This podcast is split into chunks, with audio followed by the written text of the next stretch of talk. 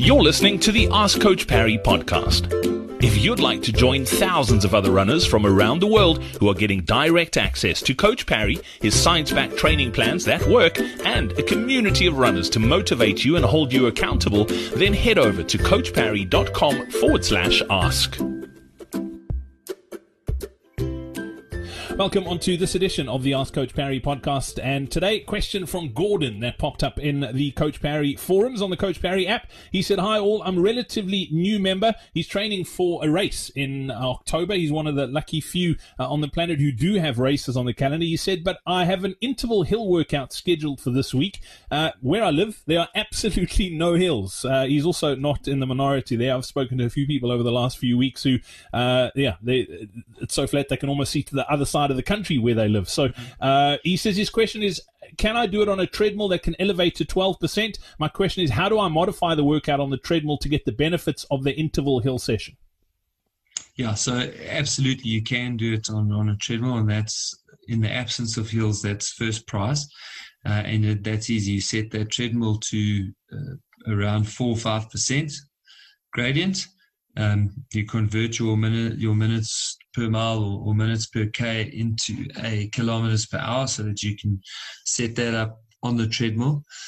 If it's a two minute hill repeat then in, then on the down you're going to put it onto zero percent and walk the equivalent distance to what you covered in in those 200 meters. And then it'll be exactly the same as the the, the hill session that you've had planned out on the road.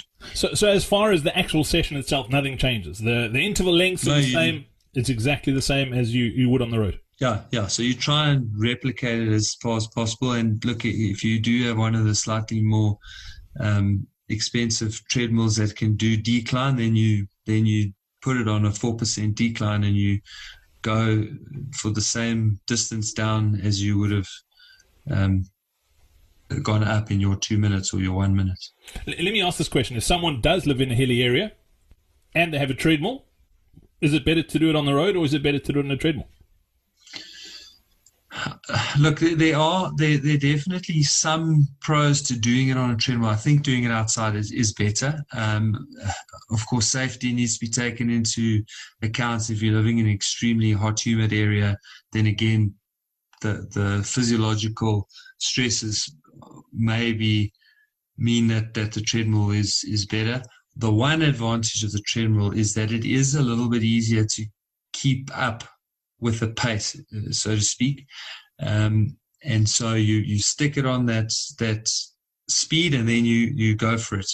Um, and you and you and you stick to it. So that has a good component in terms of of the neuromuscular stuff and the coordination and muscles firing and and increasing your your cadence, which is obviously advantageous. But on the road, again, it's it is it's just that little bit harder. You've got to work that little bit harder. So the strength gains and the, the that you get are probably that little bit better. All right, cool. Lindsey, as always, thanks for your time. And uh, Gordon, thanks for that great question. Much appreciated. And we look forward to catching up again soon.